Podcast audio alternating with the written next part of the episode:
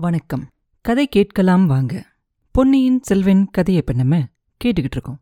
மதுராந்தக உத்தம சோழரோட முடிசீட்டு விழா முடிஞ்சு ஒன்றரை மாசத்துக்கு மேல ஆயிருச்சு. பின்பணி காலமும் வழக்கத்தை விட ரொம்ப சீக்கிரமாவே போயிருச்சு. தென்றல் அப்படிங்கிற தெய்வ ரதத்துல ஏறிக்கிட்டு வசந்த காலம் வந்துருச்சு.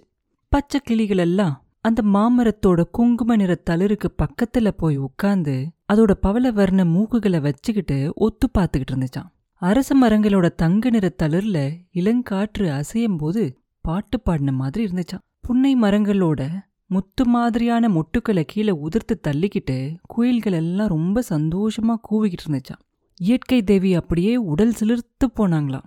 பூமாதேவி சந்தோஷத்தால பொங்கி சந்தோஷப்பட்டுக்கிட்டு இருந்தாங்களாம்.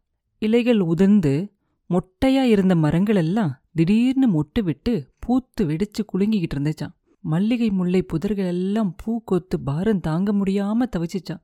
நதிகள்ல இருந்த பிரவாகமும் கொஞ்சம் குறைஞ்சிருச்சான். கரையோரமா பளிங்கு மாதிரி தெளிவா சலசலன்னு தண்ணி ஓடுறது தெரிஞ்சிச்சான். இப்படி இயற்கை அவ்வளோ அழகா இருக்கும்போது சோழ நாட்டு மக்களும் ரொம்ப சந்தோஷமா இருந்தாங்களாம். வயல்கள்ல விளைந்திருந்த அந்த சென் நெல்லெல்லாம் அறுவடை செஞ்சு களஞ்சியங்களில் கொண்டுட்டு போய் சேர்த்தாச்சு. அரசியல் சம்பந்தமா நிச்சயமில்லாம இருந்த நிலைமை கவலகரமா இருந்த நிலைமையெல்லாம் மாறியாச்சு. அதனால மக்களும் இப்ப சந்தோஷமா அடுத்து என்ன கொண்டாடலாம் எப்படி இருக்கலாம் அப்படின்னு சொல்லி ரொம்ப சந்தோஷமா இருந்தாங்க.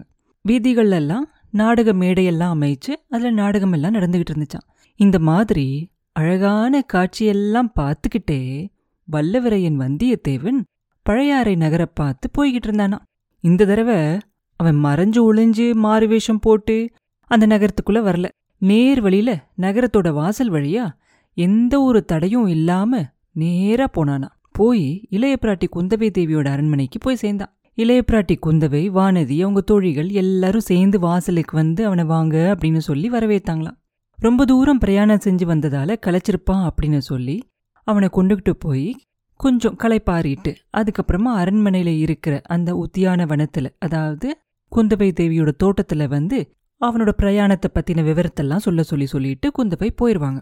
வந்தியத்தேவன் அவ்வளோ நேரம்லாம் எடுத்துக்க மாட்டான் இலைப்பாடுறதுக்கு வேகமா குளிச்சுட்டு ரொம்ப சீக்கிரமா அவனோட வேலைகளெல்லாம் முடிச்சிட்டு அந்த தோட்டத்துக்கு போயிருவான். அங்க இளைய பிராட்டி அவன் வரதை எதிர்பார்த்து காத்துக்கிட்டு இருப்பாங்க.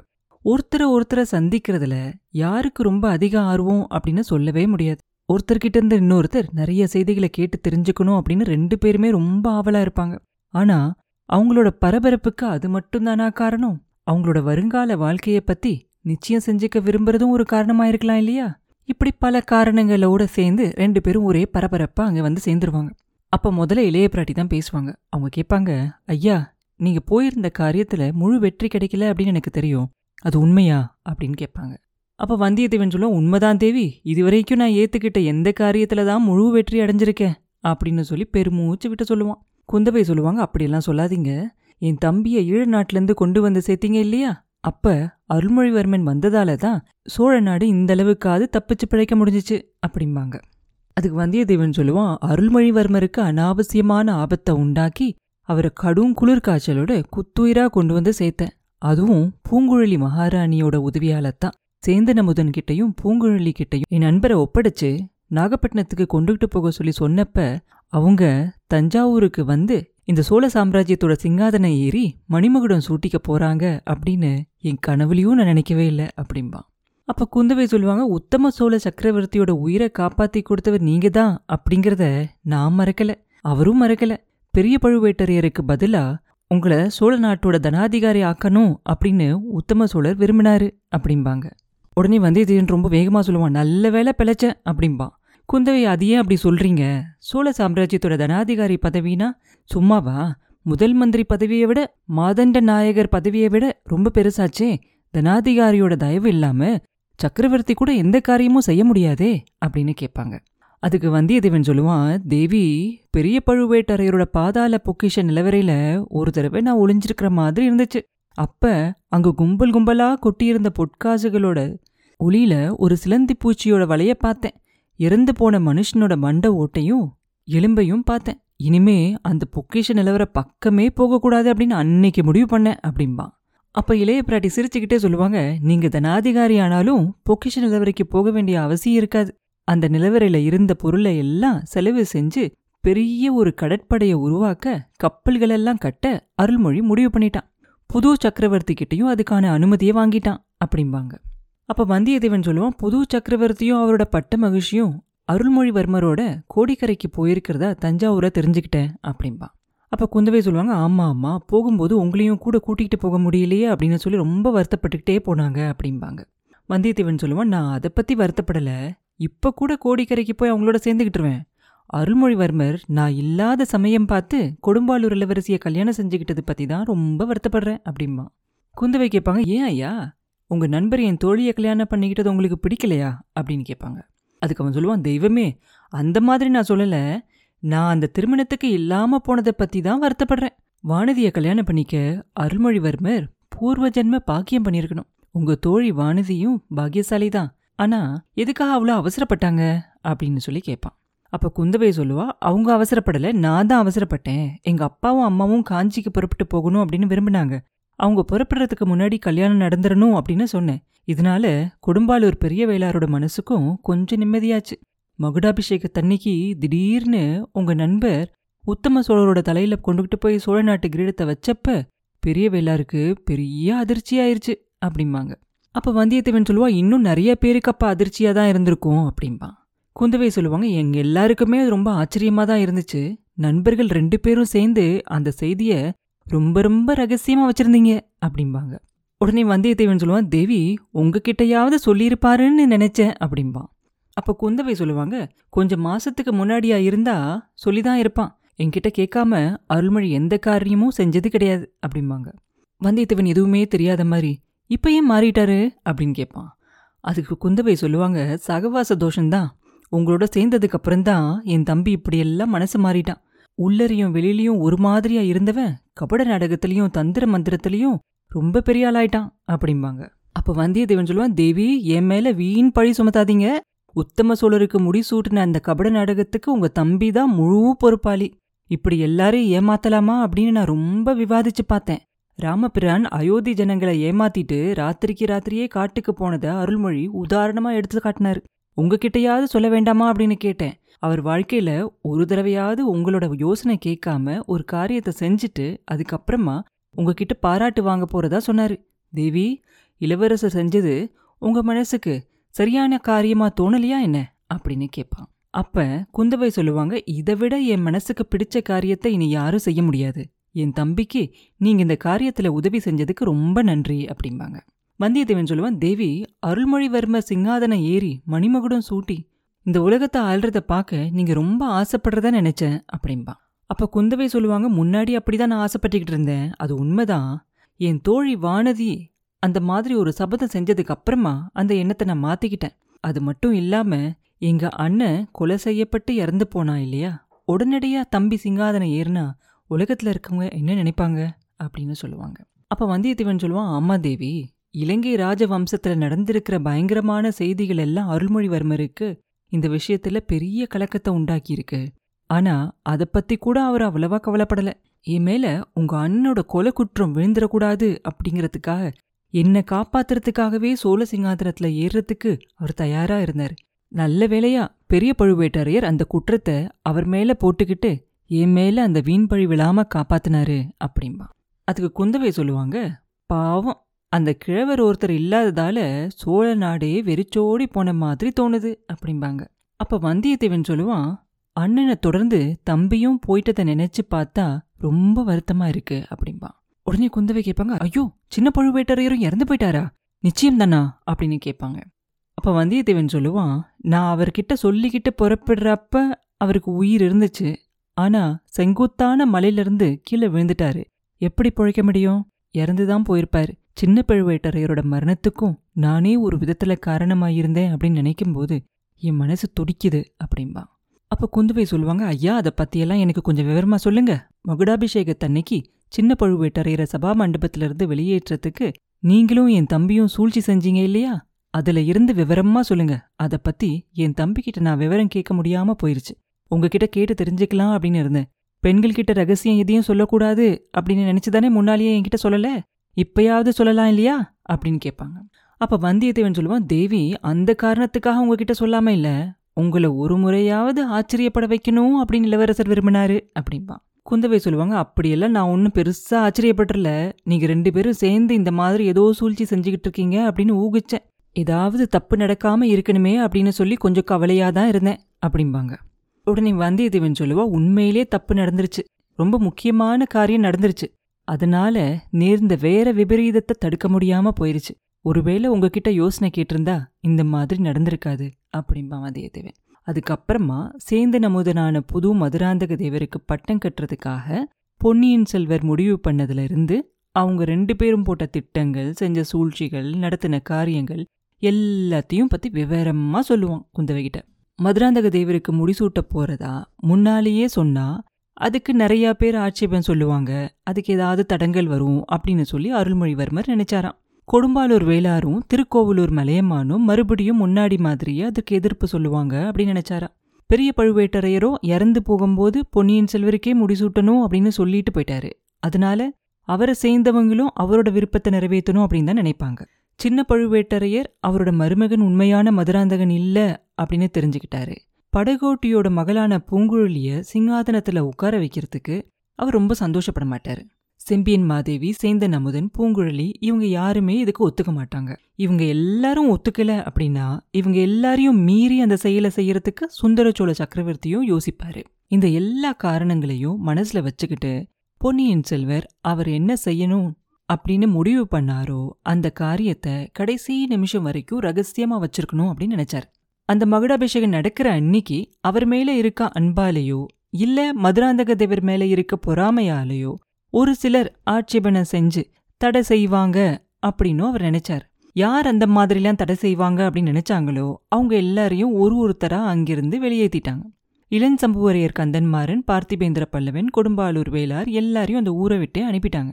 ஆனா சின்ன பழுவேட்டரையரை ஊரை விட்டு அனுப்புறது சாத்தியம் இல்லை. அவர் கையால பொன்னியின் செல்வரோட தலையில மணிமகுடத்தை சுட்டுறது அப்படிங்கிற பேச்சு வந்துருச்சு. அந்த சமயத்துல சேந்தன மதுரான புதிய மதுராந்தகர் தலையில முடிசூட்ட சொன்னா அவர் அதுக்கு ஒத்துக்குவாரா அப்படிங்கிறது தெரியல. அவர் மறுத்தா அது பெரிய அபுசகனமா போயிரும். அதிலிருந்து வேற நிறைய குழப்பங்களும் வரலாம். அதனால முடிசூட்டுற சமயத்துல அவரை மண்டபத்திலிருந்து வெளியேற்றணும் அதுக்கு ஏதாவது ஒரு யோசனை செய்யணும் அப்படின்னு சொல்லி நண்பர்கள் ரெண்டு பேரும் யோசிச்சாங்களாம்.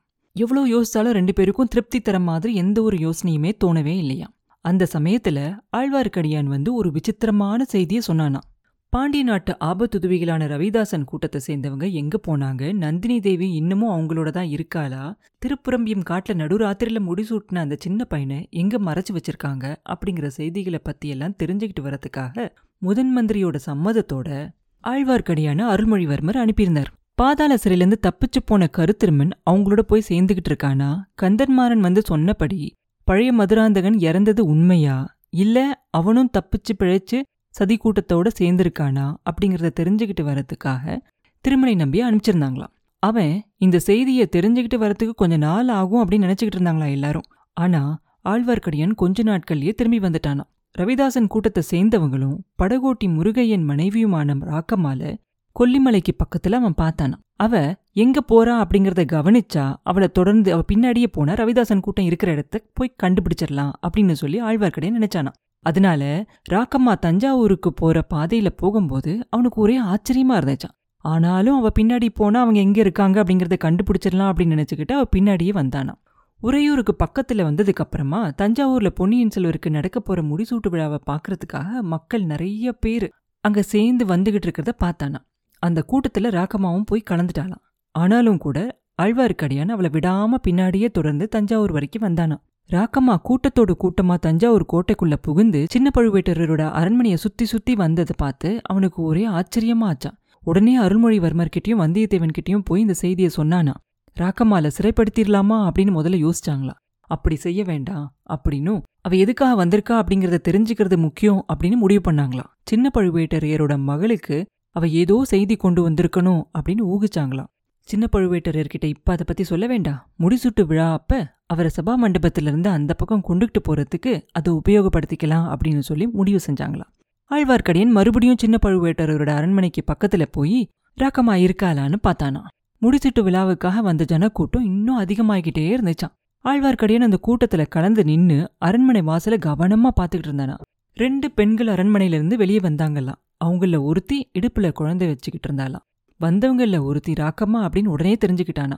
இன்னொருத்தி தலையில முக்காடு போட்டு முகத்துல பாதியை மறைச்சிக்கிட்டு இருந்தாளாம் அவ சின்ன பழுவேட்டரோட மகளாதான் இருக்கணும் அப்படின்னு சொல்லி திருமலை நம்பினானா. அவங்கள தடுத்து நிறுத்துறதா? இல்ல அவங்க எங்க போறாங்க அப்படின்னு பாக்குறதா? அப்படின்னு அவனால முடிவு பண்ண முடியல. இதுக்குள்ள அவங்க ஜனக்கூட்டத்துல புகுந்து மறைஞ்சு போயிட்டாங்க. கோட்டை வாசலை பார்த்து தான் போயிருப்பாங்க அப்படின்னு சொல்லி ஆழ்வார்க்கடியனும் கோட்டை வாசலுக்கு போய் பார்த்தானா. அங்க கொஞ்சம் தூரத்துல வச்சிருந்த பல்லக்குல அவங்க ரெண்டு பேரும் ஏறுறதையும் குதிரை வீரர்கள் புறப்பட்டு போறதையும் பார்த்துட்டு இதுக்கப்புறம் சின்ன பழுவேட்டரர்கிட்ட இந்த செய்தியை சொல்லாம இருக்கக்கூடாது அப்படின்னு சொல்லி சபா மண்டபத்துக்கு ஓடி வந்தானா. அப்பதான் பொன்னியின் செல்வர் தமிழ் புலவரோட பேசிக்கிட்டு இருந்தாரு. சின்ன பழுவேட்டரையர்கிட்ட ஆழ்வார்க்கடியான் செய்தியை சொன்னதும் அவர் உடனே அவனோட கிளம்பிட்டார். அவரோட அரண்மனைக்கு போய் மகளை தேடினார். மக இல்லை அப்படின்னு தெரிஞ்சுக்கிட்டார்.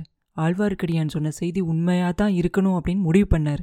திரும்பி அவர் சபா மண்டபத்துக்கு வரத்துக்குள்ளர மதுராந்தக உத்தம சோழ சக்கரவர்த்தி வாழ்க அப்படிங்கிற கோஷம் எல்லாம் கேட்டுச்சு சபாமண்டபத்தில் என்ன நடந்திருக்கு அப்படின்னு தெரிஞ்சுக்கிட்டதுக்கு அப்புறமா இனி அவருக்கு அங்க எந்த வேலையும் இல்லை அப்படின்னு தெரிஞ்சுக்கிட்டு அவருக்கு முக்கியமான ஆட்கள் அப்படின்னு தோண ஒரு சிலரை கூட்டிக்கிட்டு அவர் மகளை தேடிக்கிட்டு புறப்பட்டாராம்.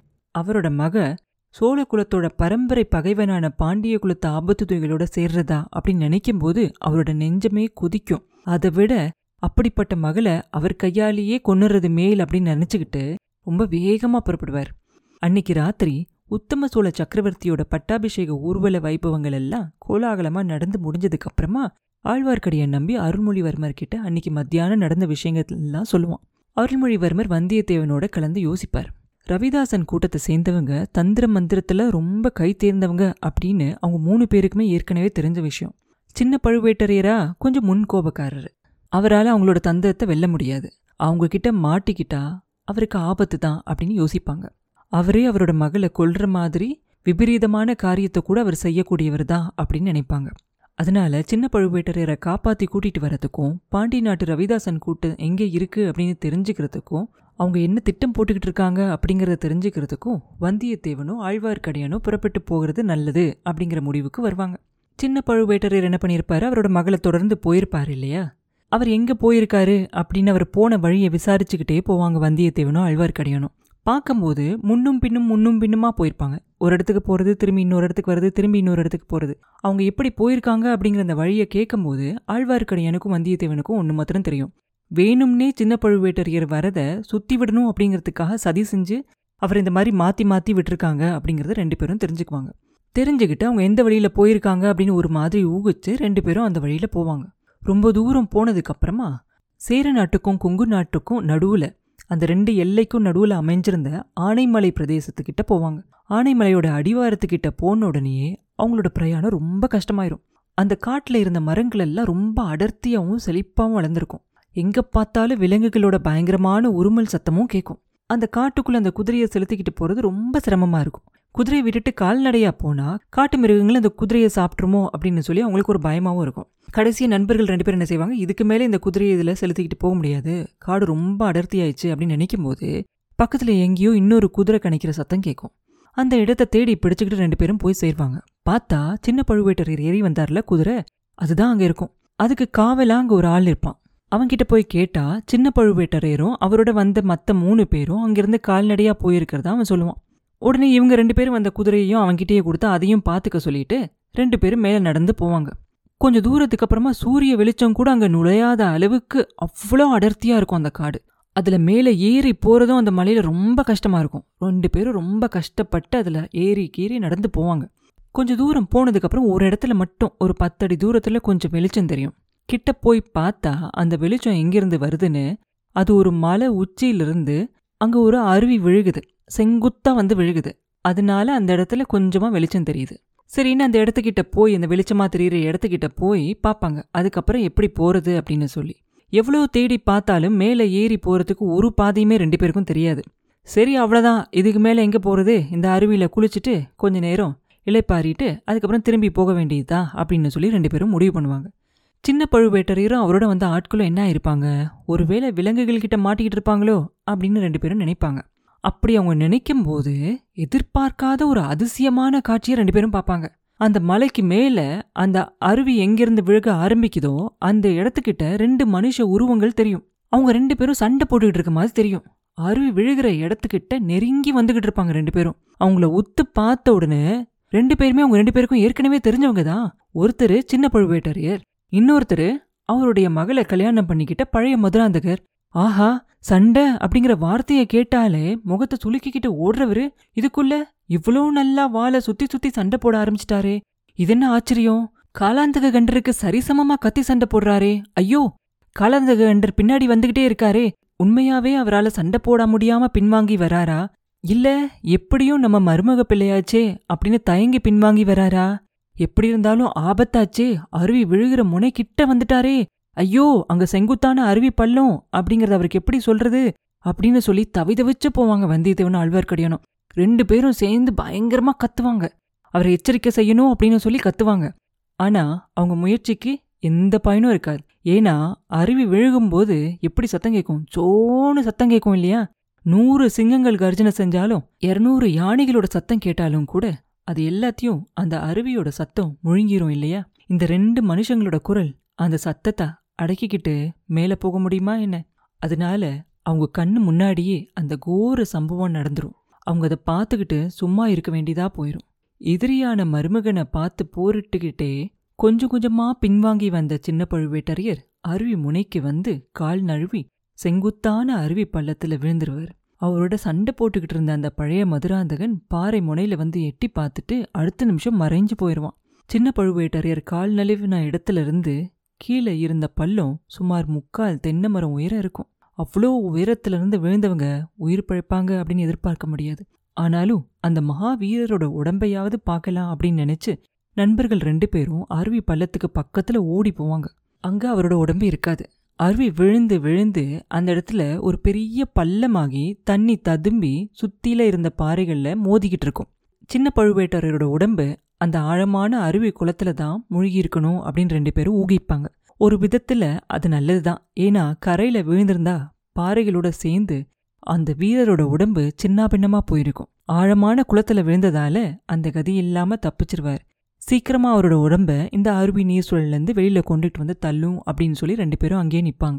அவங்க நினைச்ச மாதிரியே கொஞ்ச நேரம் கழிச்சு சின்ன பழுவேட்டரையர் வெளியில வருவார். நண்பர்கள் ரெண்டு பேரும் வேகமா இறங்கி ஓடி போய் இந்த தண்ணியில அவரை கரையில் கொண்டு வந்து சேர்ப்பாங்க முதல்ல உயிரில்லாத உடம்பை தான் கொண்டுட்டு வந்திருப்போம் அப்படின்னு சொல்லி நினைப்பாங்க ரெண்டு பேரும்.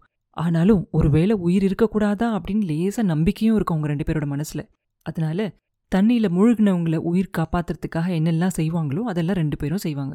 கொஞ்ச நேரத்துக்கு அப்புறமா சின்ன பழுவேட்டரையர் மூச்சு விட்டு கண் முழிச்சு பார்ப்பாரு அவரால் அதிகமாக பேச முடியாது. ஆனாலும் சொல்ல வேண்டியது எல்லாத்தையும் ஒரு சில வார்த்தைகளே சொல்லி முடிச்சிருவார். ரொம்ப கஷ்டப்பட்டு அவர் அந்த மலையோட உச்சிக்கு போனதாவும் அங்க ஏறக்குறைய ஒரு நூறு பேருக்கு நடுவுல அவரோட மக இருந்தா அப்படின்னும் ரவிதாசன் காலாந்தக கண்டரை அவங்களோட சேர்ந்துக்க சொல்லி கூப்பிட்டான் அப்படின்னும் அவரோட மருமகன் தான் பாண்டிய நாட்டுக்கு உரியவன் அப்படின்னும் அவனுக்கு பட்டம் கட்ட போறதாவும் சேர மன்னனும் இலங்கை அரசன் மகேந்தனும் புதுசா வர பாண்டியனுக்கு உதவி செய்யறதுக்கு முன் வந்திருக்காங்க அப்படின்னும் சொன்னானாம் அவங்க என்ன நினைச்சுக்கிட்டு இருக்காங்க அப்படிங்கறத தெரிஞ்சுக்கிறதுக்காக முதல்ல சின்ன பழுவேட்டரையர் ரவிதாசன் சொன்னதெல்லாம் கேட்டுக்கிட்டு இருந்தாராம்.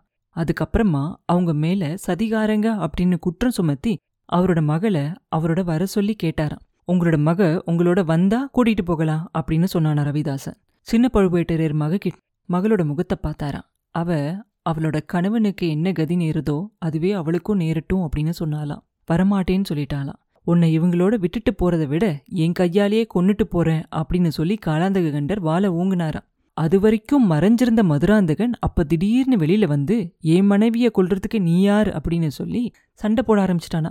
இதனால காலாந்தக கண்டருக்கு ஒரே ஆச்சரியமாயிருச்சான். அவரோட மருமகனை அவர் கையாலேயே கொன்னு அவர் மகளை கைம்பெண் ஆக்குறது நியாயமா அப்படிங்கிற பயமும் அவர் மனசுல வந்துச்சான். இப்படி மனசுல ஏற்பட்ட குழப்பத்தால அவரால முழுமையா போர் செய்ய முடியலையா? யோசிச்சுக்கிட்டே பின்வாங்கினாரா. பின்னால அருவி பள்ளம் இருக்கிறது தெரியாம அதுல விழுந்துட்டாராம் இதையெல்லாம் தட்டு தடுமாறி சொல்லி முடிச்சிட்டு நான் இனி உயிர் பழைக்க போறதில்ல. என் முடிவு நெருங்கிருச்சு. என்னை இங்கே விட்டுட்டு நீங்க வேகமா போங்க. சேர நாட்டு மேலேயும் ஈழ நாட்டு மேலேயும் உடனடியே சோழ சைனியும் படையெடுத்து போகட்டும். பொன்னியின் செல்வரை மதுரைக்கு கூட்டிகிட்டு போய் சோழ பாண்டியன் அப்படிங்கிற அபிஷேக பெயரை சூட்டி பட்டம் கட்ட வைங்க இந்த மூணு காரியங்களையும் உடனே செய்யலனா சோழ சாம்ராஜ்யத்துக்கு பெரிய ஆபத்து வரப்போகுது நிச்சயம். மறுபடி பழையபடி பாண்டியன் ராஜ்யம் தனியா பிரிஞ்சு போயிரும். உடனே வேகமா போங்க. அப்படின்னு சொல்லி காலாந்தகண்டர் சொன்னாராம். அவரை இந்த நிலைமையில அனாதியா விட்டுட்டு போக நண்பர்களுக்கு மனசு வரலையாம். அதனால ரெண்டு பேர்ல ஒருத்தர் அவரை பார்த்துக்கணும் அப்படின்னும் இன்னொருத்தர் தஞ்சாவூருக்கு போகணும் அப்படின்னு முடிவு பண்ணாங்களாம். ரெண்டு பேர்ல வேகமா குதிரை விடுறவ வந்தியத்தேவன் தான். அதனால அவன் தான் புறப்பட வேண்டியதாயிடுச்சு. அப்புறம் என்ன நடந்துச்சு அப்படிங்கறத அடுத்த பதிவுல பார்ப்போம். மீண்டும் உங்களை அடுத்த பதிவில் சந்திக்கும் வரை உங்களிடமிருந்து விடைபெறுவது உண்ணாமலே பாபு. நன்றி.